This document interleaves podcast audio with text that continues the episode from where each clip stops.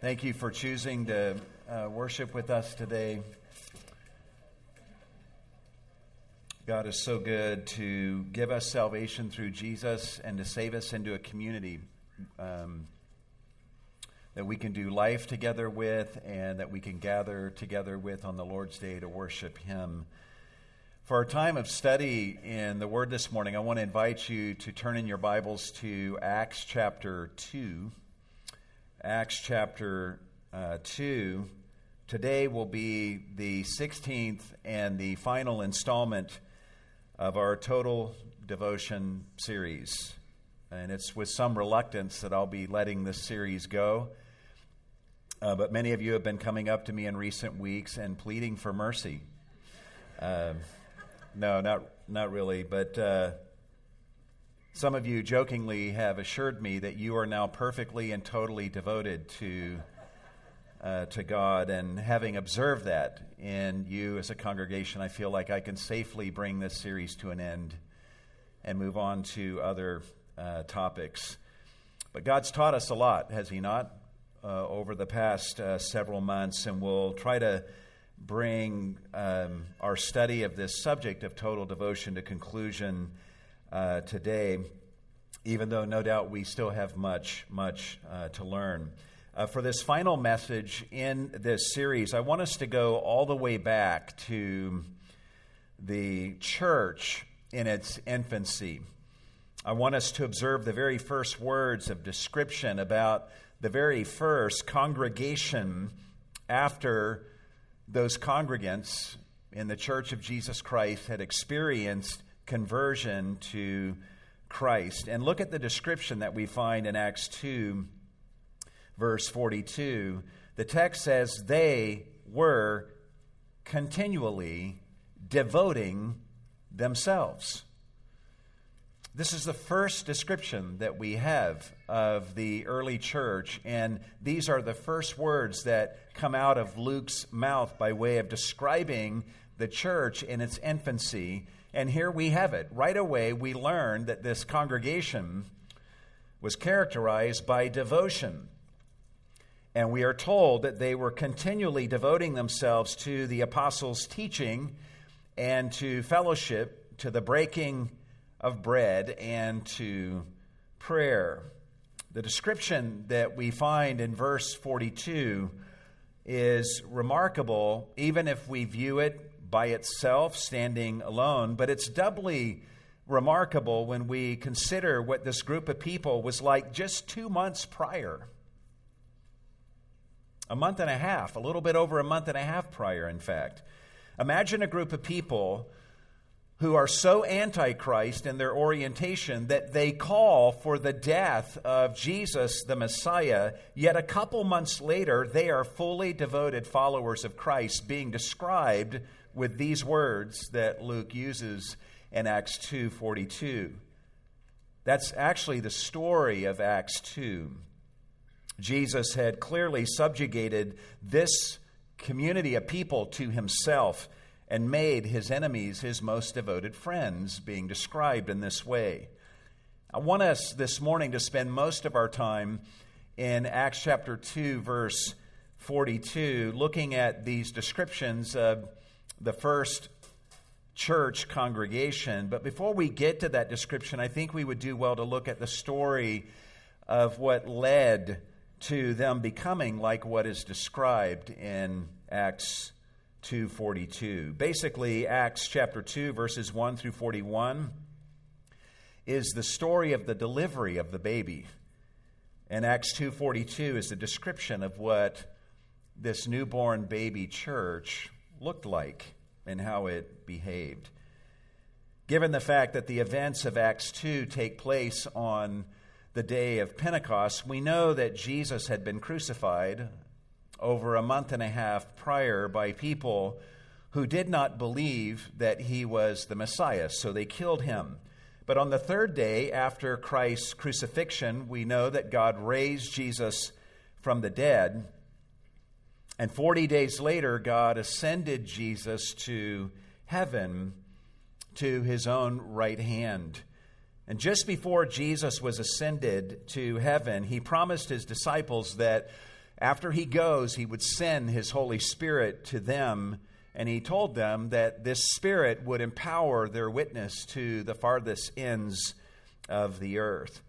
Well, Jesus ascends, and 10 days go by after his ascension, and it is basically on the 10th day after his ascension that the curtains open on Acts chapter 2 with 120 of Jesus' followers who are gathered together waiting for this promise of the Spirit.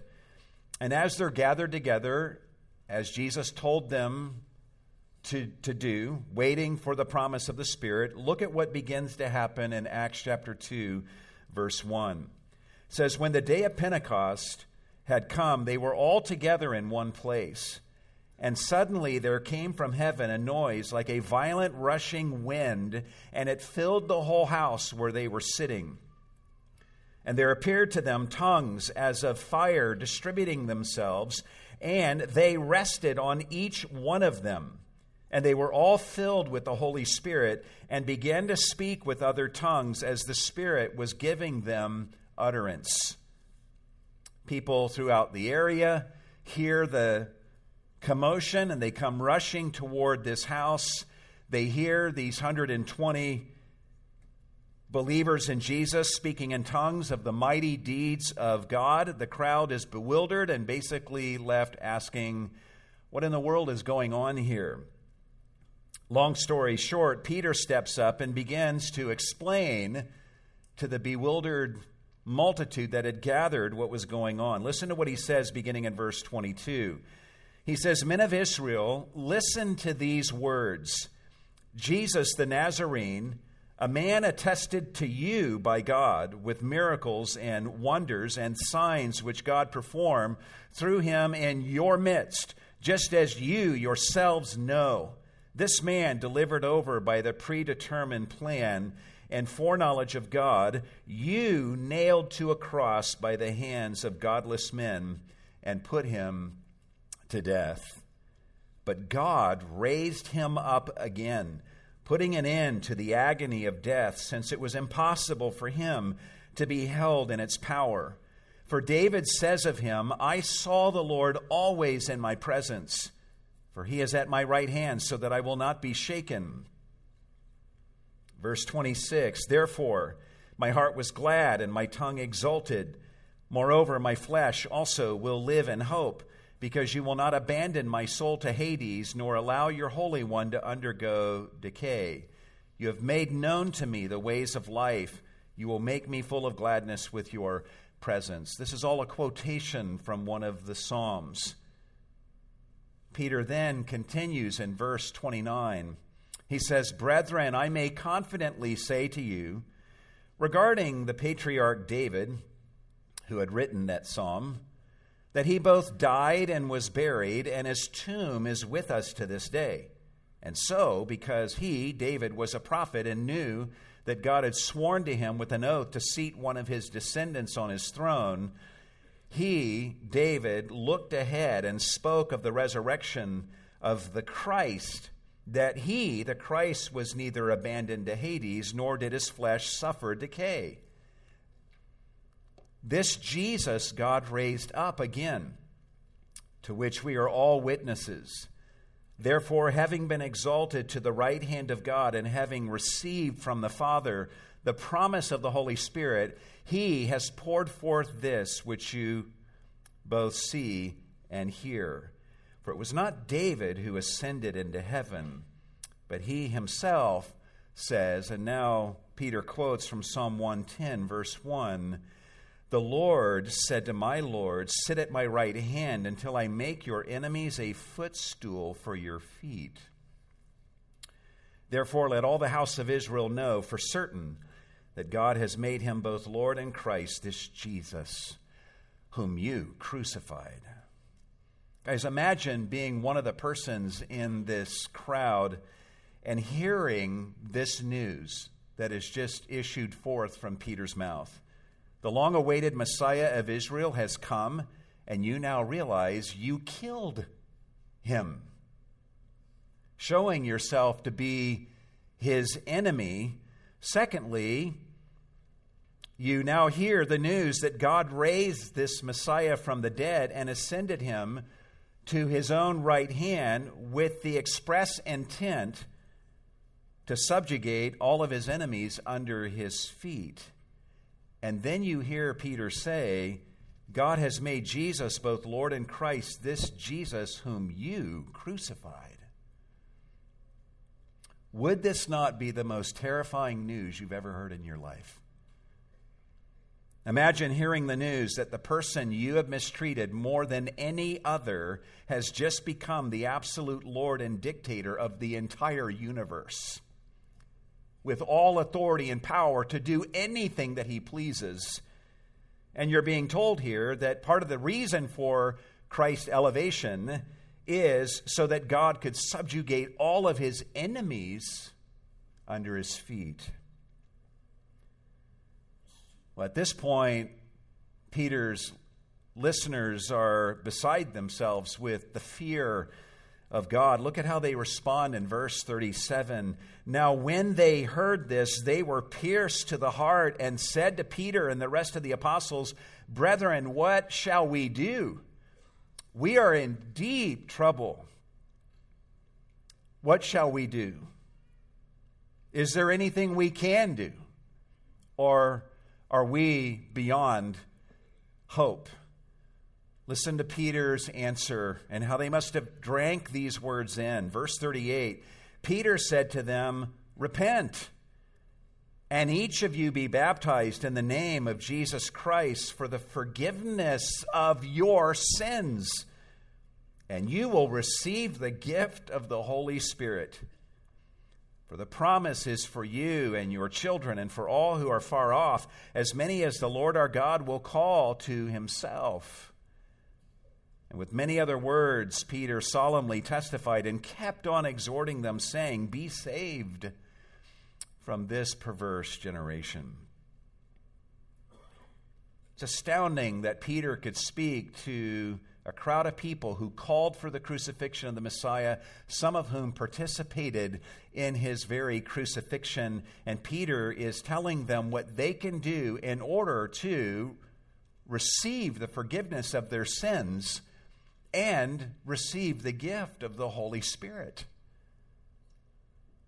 Basically, Peter gives his audience three instructions. First of all, he tells them to repent, which means to change their mind about their actions and to realize the evil of their ways, making no excuses for their behavior.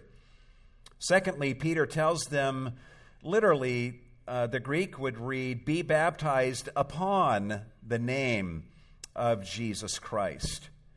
Earlier in Peter's message, he had said that whoever shall call upon the name of the Lord shall be saved. And so here in verse 38, the idea is be baptized while calling upon or having called upon the name of Jesus Christ.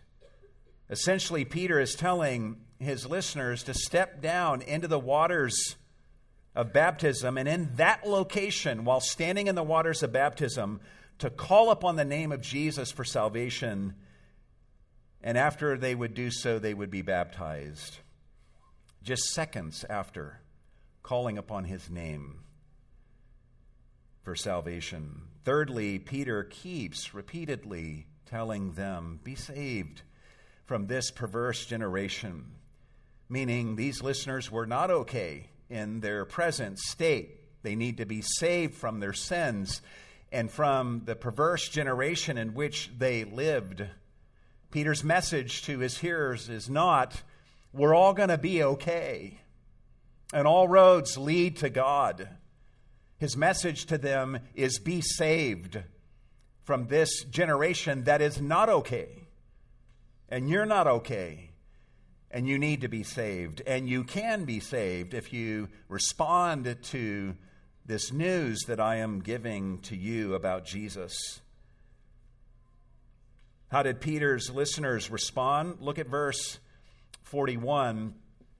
The text says, So then, those who had received his word were baptized, no doubt after calling on the name of the Lord. And that day there were added about 3,000 souls. So 3,000 baptisms on this one occasion. Realize that none of these people thought that they were coming to a baptism.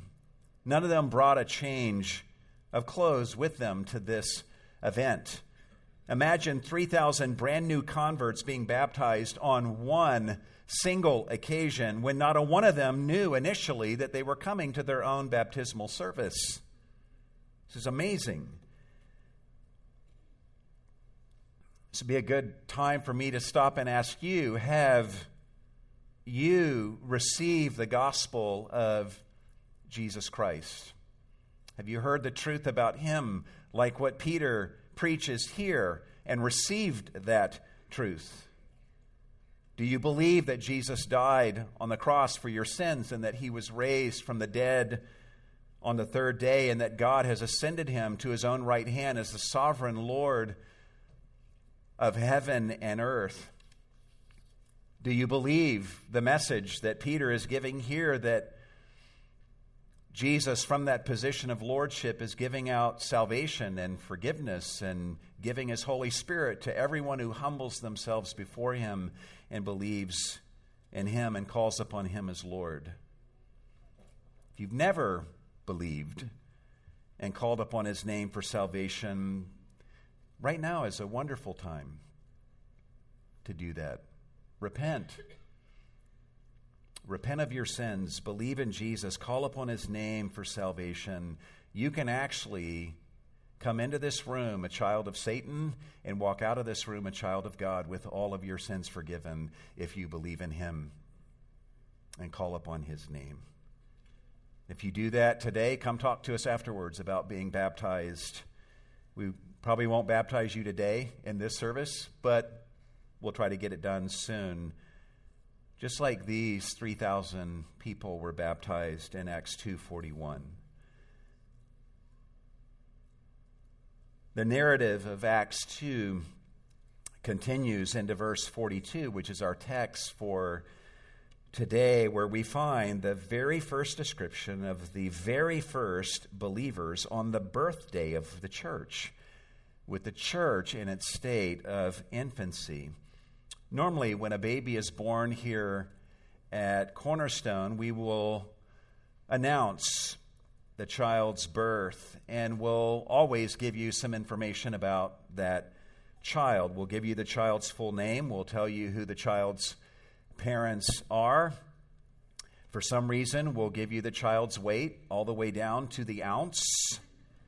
And we'll tell you how long the baby is from head to toe down to the half an inch of measurement. I don't know why we do that, but we do, and no one's ever complained about that.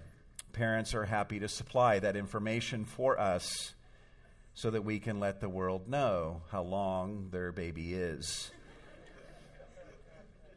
Well, in Acts 2:42, Luke gives us a similarly detailed description of this baby church, consisting of 3,000 souls who've just been saved. And the fundamental component of his fourfold description is devotion that ties all four of the descriptions basically together. Luke says in verse 42, they were continually devoting themselves. And the word that is translated devoting themselves is the Greek verb that literally means to be strong towards something.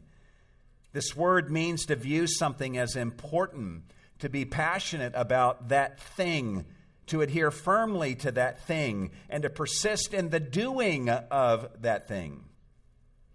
And the New American Standard translators rightly translate this as they were continually devoting themselves to. And what were they devoting themselves to?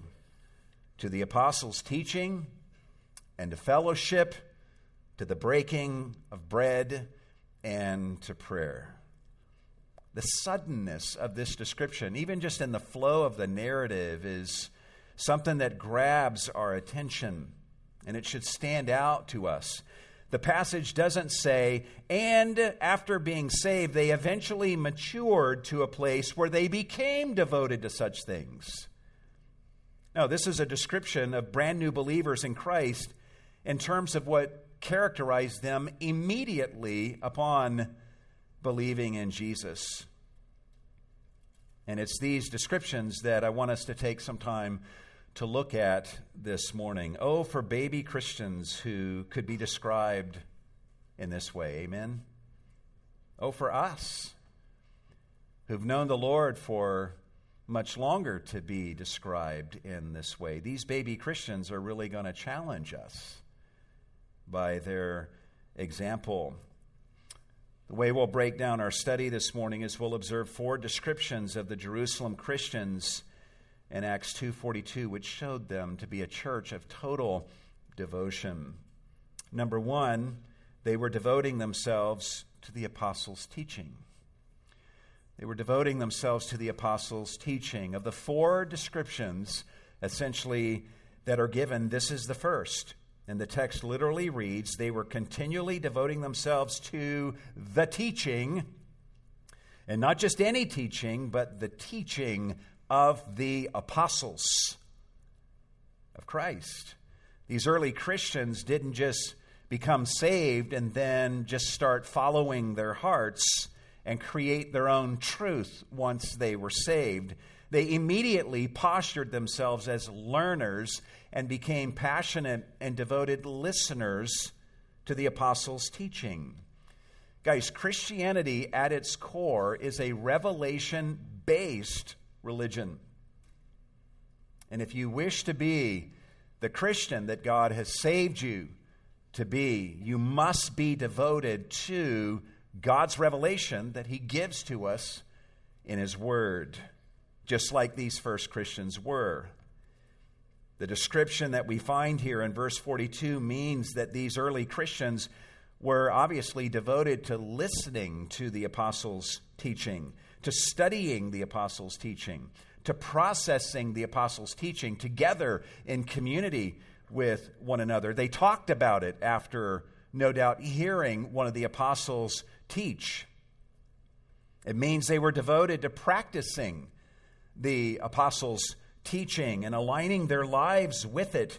It means that they were devoting themselves to passing that teaching on to others, to the lost, and passing it down to their children in the home. What was the apostles' teaching? Basically, it's what we have in our New Testaments today, which is basically the teaching of the apostles put into written form for our benefit. And we would have to say that it includes the Old Testament as well, because the apostles teach us in the New Testament to value the Old Testament as the inspired Word of God that is written for our benefit and for our learning. And here in Acts 2:42, we're told that these earliest Christians were continuously devoting themselves to God's revelation as it was coming to them through the apostles. This is a fitting description of all truly born-again children of God. They are devoted to God's Word. In her book, Confessions of an Unlikely Convert, Rosaria Butterfield speaks about her journey to Christ and the role that the Bible played in that journey. She was a liberal professor at Syracuse University and an outspoken critic of all things Christian. But a series of events led her to open a Bible and begin to read it. And once she started reading the Bible, she couldn't stop reading it. Listen to what she says. She says, I read and reread the Bible. I read it voraciously and compulsively. I spent about 5 hours each day reading the Bible. I read every translation I could acquire. And she wasn't even a Christian yet. After she became a Christian, experiencing conversion to Christ, She says, I read and reread the Bible, searching for examples from my life. Jesus was my teacher and the Apostle Paul, my brother and kindred spirit. The Bible had become my life, my guide for life, my paradigmatic mirror in which I found meaning and direction. I loved the Bible, gorging on huge chunks at a time. Everyone's story, both leading up to conversion and after, is a little bit different. But let me ask you, how much did you read your Bible this past week? How central of a role did this book play in your life this past week? How central of a role did it play in your thinking, in your decision-making, in your meditations, and in your interactions with other people? Are you continuously devoting yourself to the Scriptures? Could you say with Rosaria Butterfield that Jesus is your teacher? Jesus and the apostles are your teachers. Would any historian follow you around for a few weeks and observe how you live your life, and then even think to write down the words as the first description of you, saying he or she is continuously devoting himself or herself to the Word of God? If they wouldn't use those words to describe you, how would they describe you? What would they say you're devoted to? Keep in mind that to be devoted to the apostles' teaching means that you're more devoted to it than you are to the prevailing wisdom of the world. It means that you care more about what the Bible has to say than what the world has to say. It means that you're more devoted to God's Word than you are even to your own wisdom that you have inside your own head, the wisdom that comes naturally to you. It means that you're more devoted to God's Word than you are to your own desires, even those desires that are deep within you. It means that if you have deeply rooted desires within you and you see that those desires are in conflict with God's Word, then you side with God's Word over your own desires because you're devoted to God's Word. You're not devoted to every desire that you feel inside yourself. It means that if the world says one thing and the Bible says another, if the whole world says one thing and the Bible says another, you go with what the Bible has to say. It means that you love the core message of the apostles' teaching, and that is Jesus, that he is God's approved Messiah who died on a cross and was raised from the dead and ascended to the Father's right hand. And the message that Jesus, from that position of lordship, is giving out forgiveness and the Holy Spirit and salvation to all who humble themselves and call upon him as their Lord and Savior. Guys, that's the way these baby Christians were in Acts 2:42. They didn't just approve of the apostles' teaching. They didn't just like it or occasionally listen to it. They were devoting themselves to it continuously. This is not the only thing that they were devoting themselves to. This brings us to the next description of these early Christians, which shows them to be a church of total devotion, and that is they were devoting themselves to fellowship. They were devoting themselves to fellowship. In Acts 2:42, the passage literally says they were continually devoting themselves to the fellowship.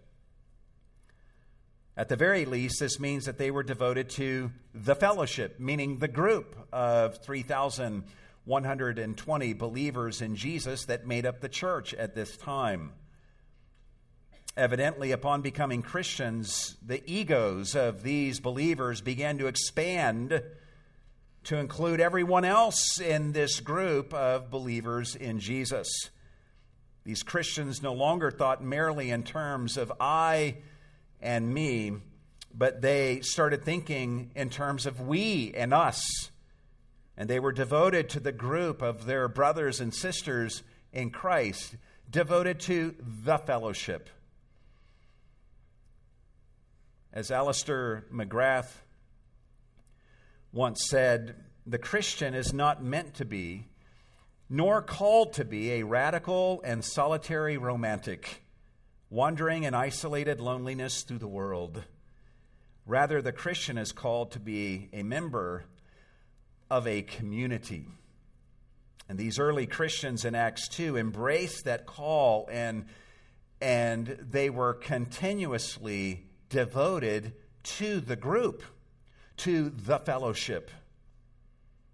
But they weren't just devoted to the fellowship, but they were also devoted to doing fellowship when they were with the fellowship, or doing koinonia is the Greek word that is used here, which speaks of relating to your brothers and sisters in Christ on the basis of what you share in common with them in Jesus. That's what the activity of koinonia means. It means more than just to socialize about sports or essential oils or politics, although those are wonderful things. But it means to speak to one another and engage with one another in word and in deed on the basis of what we have in common in Christ. And guys, think about what we have in common with Jesus.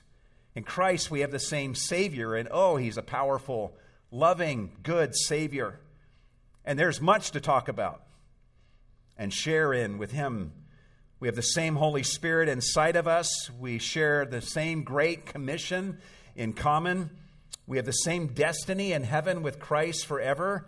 We have the same Bible in common, full of truths and promises from God to us. And when we interact with one another and minister to one another on the basis of these things and many others that we share in common in Christ, that's when we can say that we are fellowshipping. We are doing fellowship. In fact, if you want to know how these early Christians actually did fellowship, we have commentary on that in the following verses. Look at verses 44 through 45. Luke says, and all those who believed were together and had all things in common. And that word translated common is the word koinos, from which we get koinonia.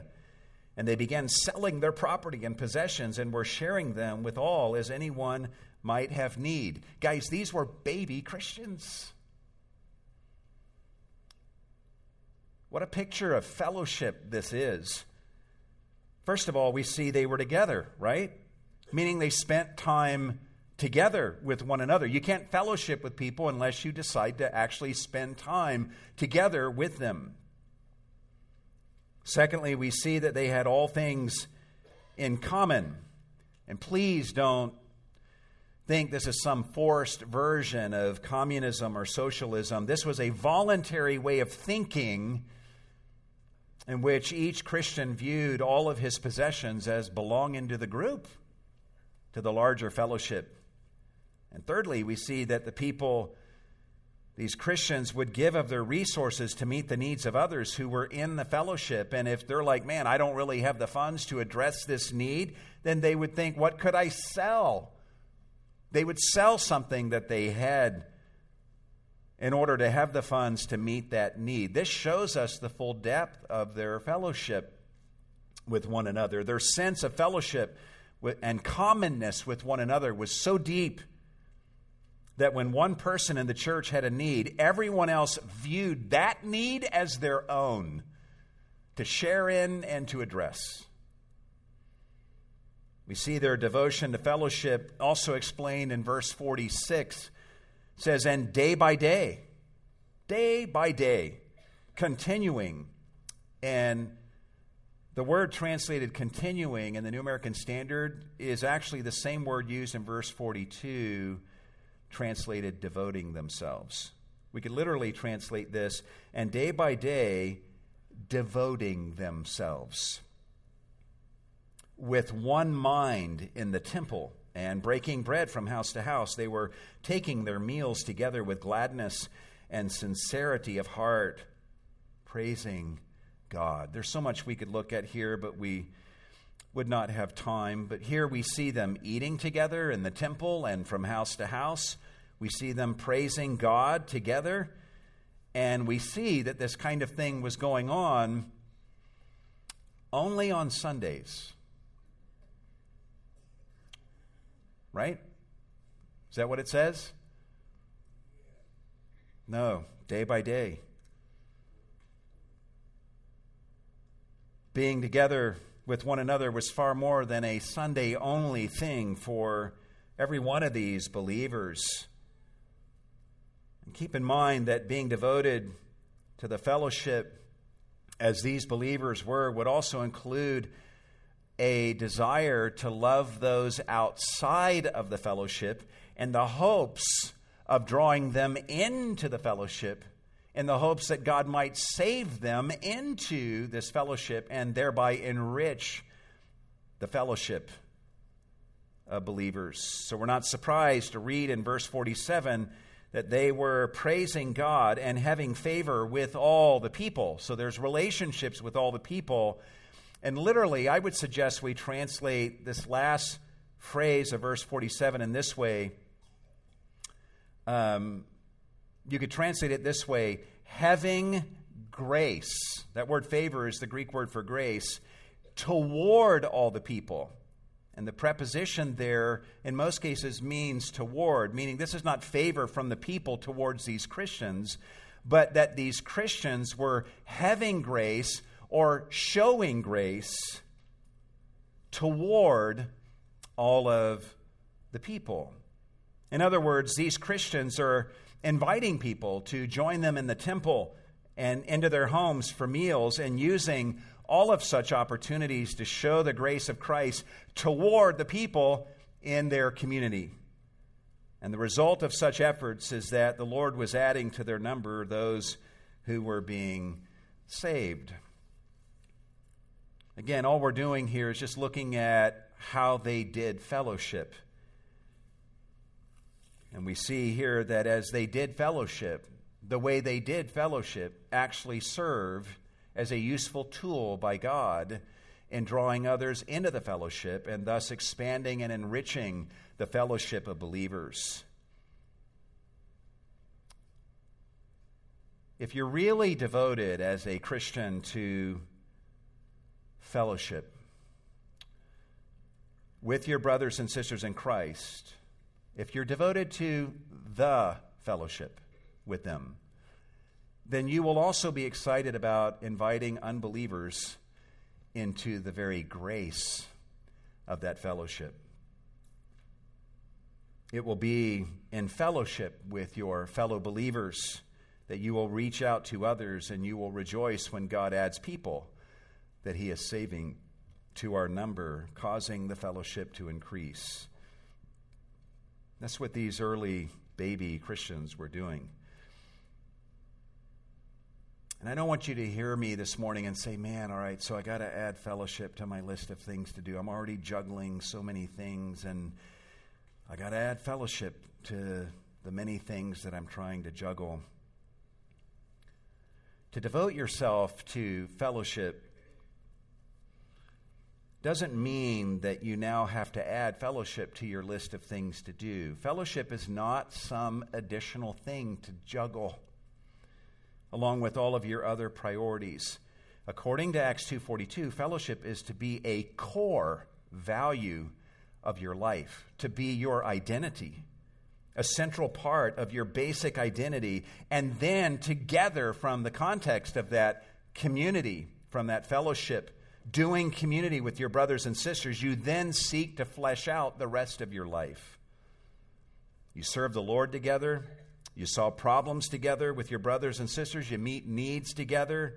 You do outreach together with your brothers and sisters.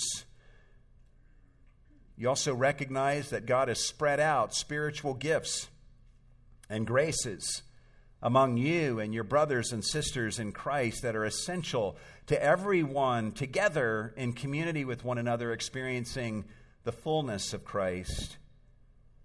And you then live your life accordingly in fellowship with others.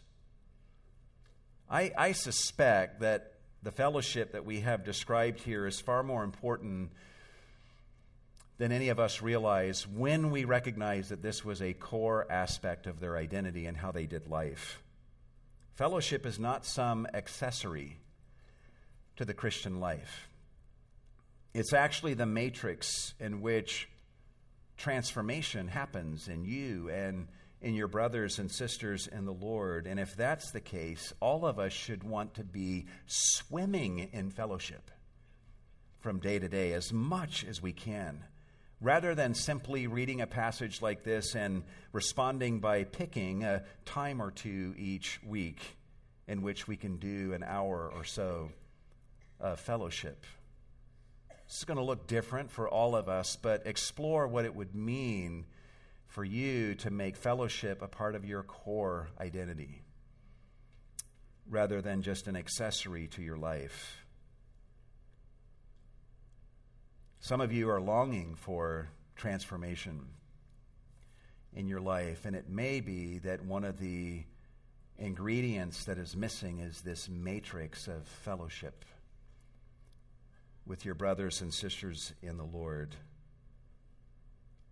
These early Christians were devoted to the apostles' teaching and to fellowship, but this is not all. This brings us to the third description of these believers in Acts 2:42, and we're going to word it this way, and I'll explain it in a moment.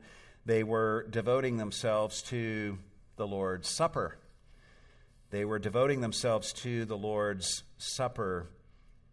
In Acts 2:42, the text says, and I've got a literal translation of this on the screen, they were continually devoting themselves to the apostles' teaching and to fellowship, to the breaking of the bread, and to prayer.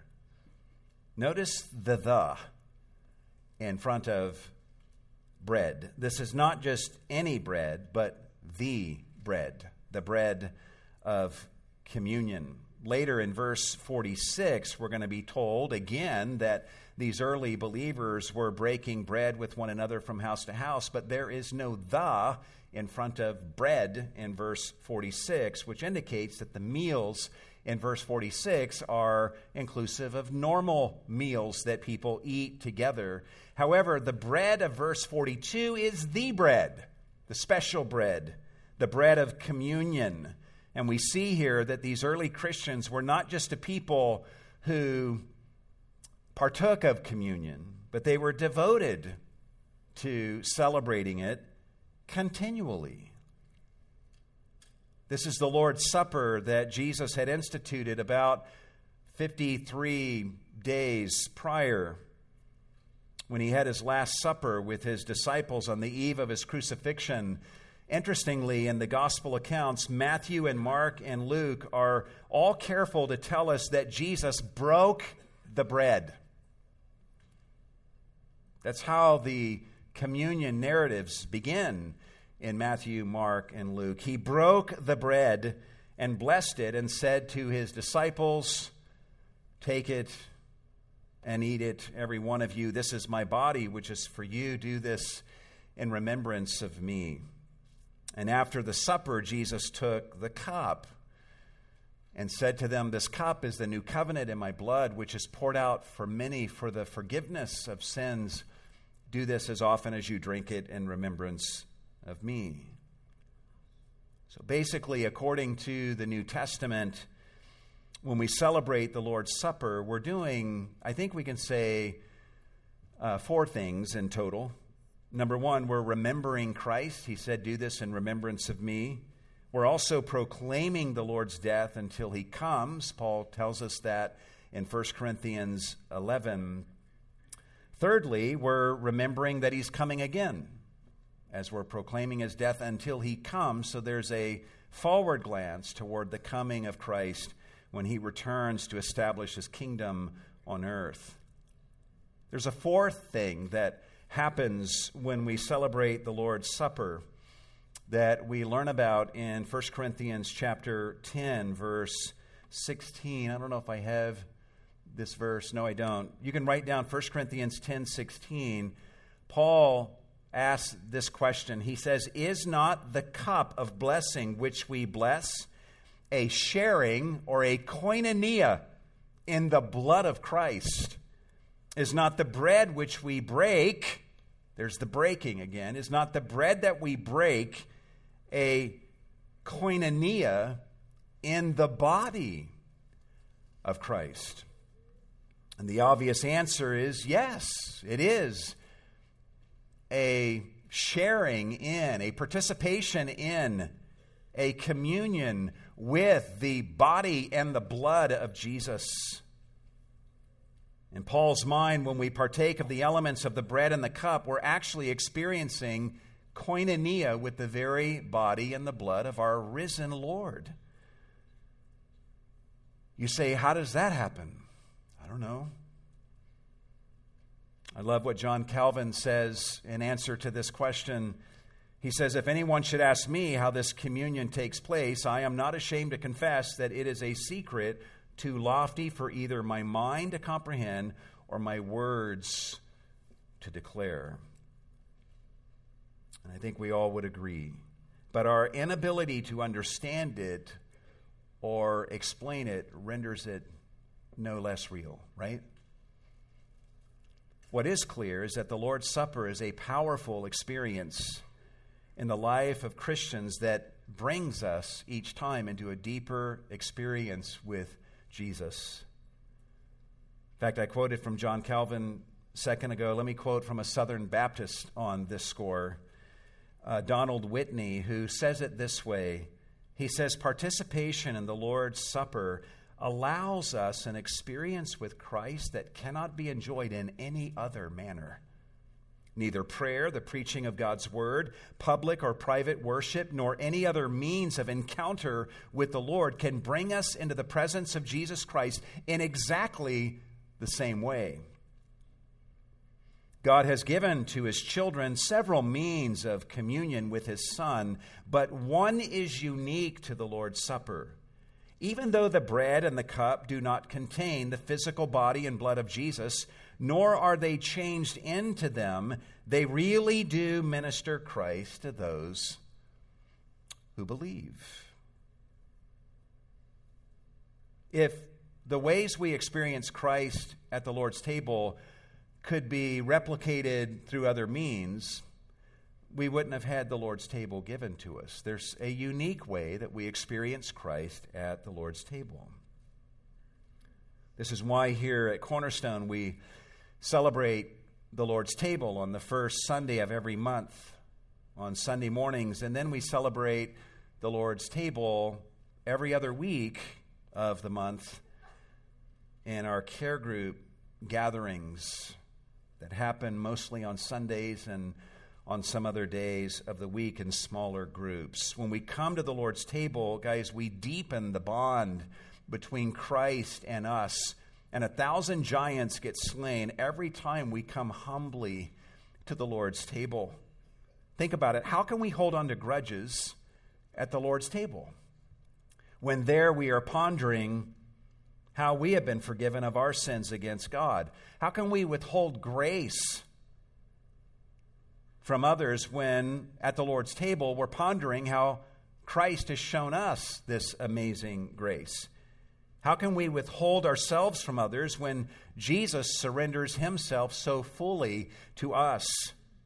How can we hold anything back from our Savior when we see how he held nothing back in surrendering himself for our salvation? Solomon tells us in the book of Proverbs that only by pride comes contention. And how can we be proud at the Lord's table when we consider the gravity of our sins and the huge price of suffering that Jesus had to pay for us to be saved? How can I devalue a brother or sister in Christ when I realize at the Lord's table that Jesus shed his blood for that brother or sister? I could go on and on. with all the benefits that we experience as we ponder and worship at the Lord's table and partake, it's no wonder that Christ invites us to come to his table often. It's no wonder that these early Christians made the celebration of the Lord's table one of the four central practices to which they were continually devoting themselves. Part of the benefit of being a part of a local church is the opportunity that it provides to partake of the Lord's table in community with brothers and sisters in Christ. Part of the value of being a part of a care group here at Cornerstone is that it affords you opportunity to partake of the Lord's Supper on a weekly basis with a smaller group of brothers and sisters. For those of you that lead care groups here at Cornerstone, I just encourage you to prize this ordinance, hold it high in the estimation of your care group members, and maintain its place in the weekly life of your care group. And to all of our members here at Cornerstone, I would say that, there are many reasons to be a weekly part of a care group. But one of those reasons, a powerful reason, is the weekly opportunity to celebrate the Lord's Supper together with your brothers and sisters and experience all the benefits that come with that. If a historian were to watch us here at Cornerstone, would that historian think to write, "This body of believers is continually devoting themselves to the breaking of the bread"? Luke uses those very words to describe these baby Christians in Acts 2:42. There's another thing that these early Christians were devoting themselves to, which showed them to be a congregation of total devotion, and that is they were devoting themselves to prayer. Devoting themselves to prayer. And again, I put the literal translation of this the final words of this verse on the screen so you can get an idea of what the Greek of this is. We see in verse 42, they were continually devoting themselves to the apostles' teaching and to fellowship, to the breaking of the bread, and to the prayers, is literally how this reads. The prayers. So we know that their prayers definitely would have included various inspired psalms that are vertical in their orientation, directed to God. We actually see these early believers praying Psalm 2 in their prayer to God in Acts chapter 4. We can rightly assume that they're praying now as Jesus taught people to pray the Lord's Prayer, which means that they're praying for God's name to be hallowed and for his kingdom to come and for his will to be done on earth as it is in heaven. And they're praying for God to provide for them their basic daily necessities of life. And they're also, as they're praying, asking God to forgive them of their debts. And while praying, they're forgiving those who have sinned against them. Later in Acts chapter 4, verse 29, we find these Christians praying for God to give them boldness to speak God's word in the face of impending persecution. We also find them in Acts 12, verse 5, praying for Peter's release from prison. In Acts 13:3, we see church leaders praying for Saul and Barnabas as they laid their hands on them and sent them out on their first missionary journey. A very critical point in the development of the church and the spread of the gospel, and it's bathed in prayer. Back in Acts chapter 1, verse 14, we found the 120, all with one mind, were continually devoting themselves to prayer. And that same word for devotion is used there as we find in chapter 2, verse 42. In Acts chapter 6, verse 4, we see the apostles saying, "We will devote ourselves to prayer." And that word devote, again, is the same word that we find in Acts chapter 2, verse 42. Everywhere you turn in the book of Acts, you see evidence that the early church was a praying church. We learn from their example that we should be a praying people, praying together for one another, praying for the cause of Christ to be furthered in the world, cherishing the opportunity to pray together in all of our gatherings, in our services and in our care group gatherings and in every other venue in which we come together as brothers and sisters in the Lord, turning our hearts toward God and calling upon Him and praying to Him. And as we do that, we should not be surprised to observe that a praying church is a church that God is happy to bless and that God is happy to use. The fact that these early Christians were devoted to prayer tells us that they obviously were humbly aware of their own weakness and of God's great power. They knew they could not live the Christian life on their own and carry out this mission that Christ had given to them on their own. They knew they needed God, so they prayed. They devoted themselves to prayer. They also knew that a high price had been paid for them to have access to God in prayer. And they treasured the opportunity to devote themselves to this blood-bought privilege of coming into God's presence and praying to Him together with one another. And think about the outcome that followed. They started out as a group of 120 who were devoting themselves to prayer in Acts chapter 1, verse 14. And now here they are, 3,000 strong, and devoting themselves to prayer. But even still, what are 3,120 people in the face of so vast a need? The strength of Judaism, the power of the Roman Empire at this time could have easily made these Christians feel very small and think that they're never going to make any kind of difference in the world. The proliferation of pagan religions with their beautiful temples around the world and millions of people devoted to those pagan religions could have easily caused these Christians to think, we can't make much of a difference. Thinking about Satan and his demonic hosts that are aligned against them and ready to fight against them and even wipe them out, these Christians could have thought, what difference can we make? Will we even survive? But what an amazing thing happened over the next 60 years. In 60 years' time, the gospel will spread throughout the farthest reaches of the Roman Empire. And in about 300 years, emperors claiming the name of Christ will sit on the throne of the Roman Empire. And when historians look at just the crazy spread of the gospel that happened in that first century, they're left asking, how did this happen? And there's a lot of explanations and a lot of good explanations. But one of the explanations is prayer.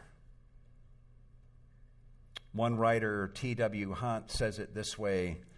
He says, if we examine the expansion of the church in the book of Acts and look at its prayers as recorded in Acts and the epistles, we see convincing proof of the power of prayer.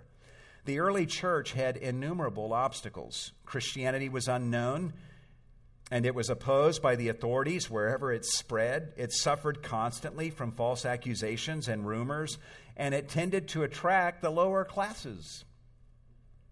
Yet by the end of the first century, it had spread in exactly the pattern commissioned by Jesus: Jerusalem, Judea, Samaria, and the uttermost parts of the earth. Points in Europe and Asia Minor.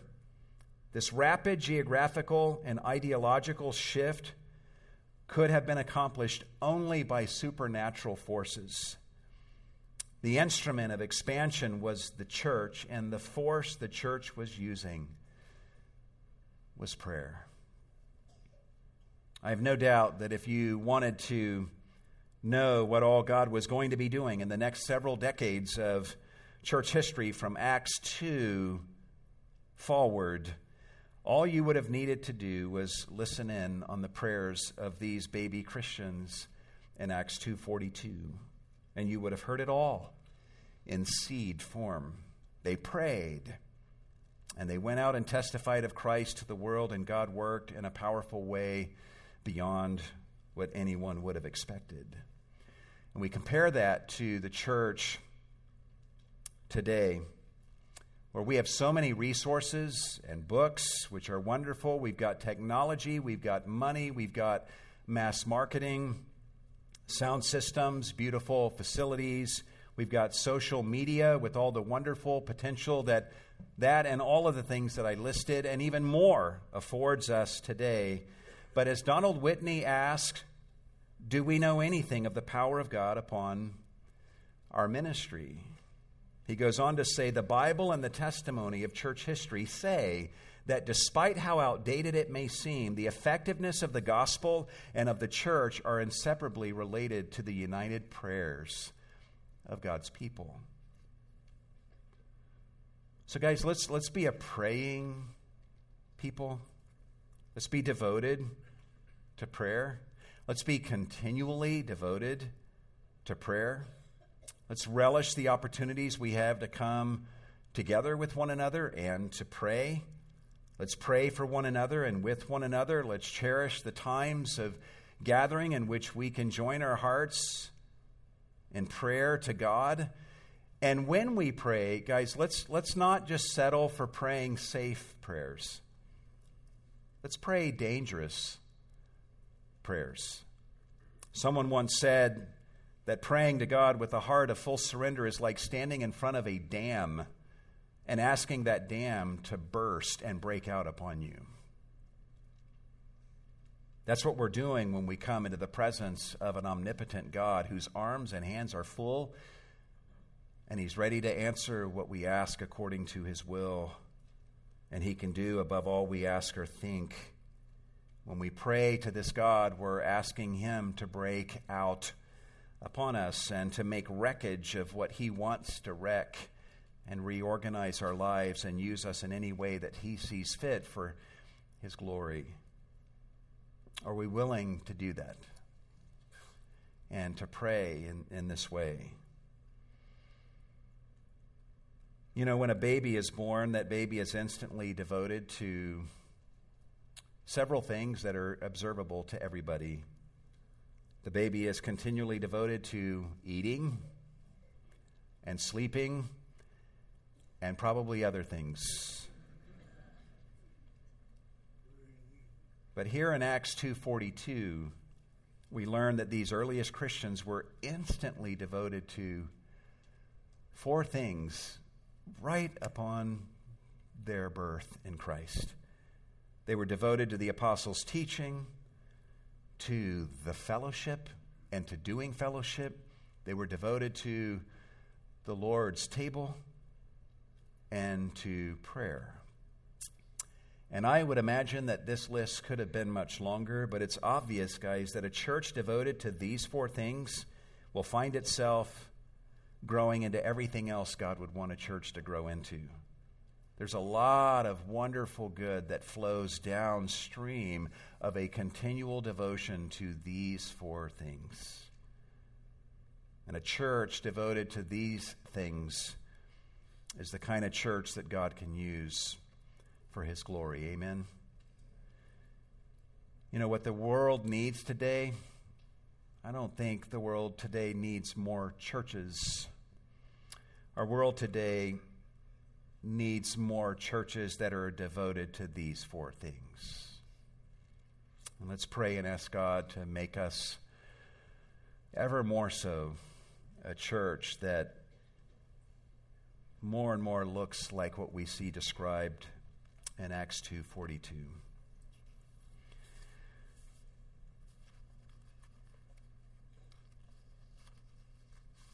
Lord, I pray that you would give your grace to each of us, and that our hearts would be soft before you and open to change my sincere prayer, Lord, is that I would be forever marked, that we as a church body would be forever marked by the passages that we have looked at over the last several months as a part of this series. Change us, Lord. And we give you permission to work in our hearts, to rearrange our lives in any way that you see fit for our good and for your glory. We stand before you in prayer, and we invite you to break out upon us and wreck what you want to wreck and carry us where you want to carry us. And may we be forever changed by the good and gracious work you do in us and through us.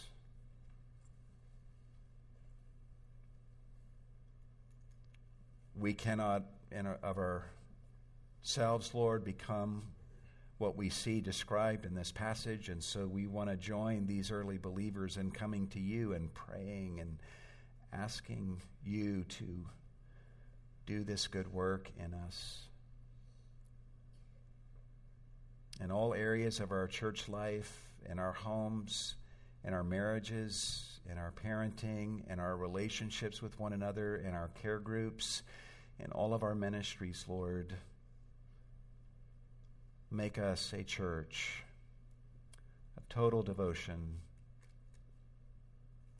to you, Lord, a God who is totally devoted to making us all that you want us to be, that what we become and what we do will redound to your glory and the glory of Jesus Christ forever and ever. We thank you for the opportunity to give of our offerings to you, Lord, and we pray that you would receive what we give in this offering and do much with all that is given for the glory of Jesus.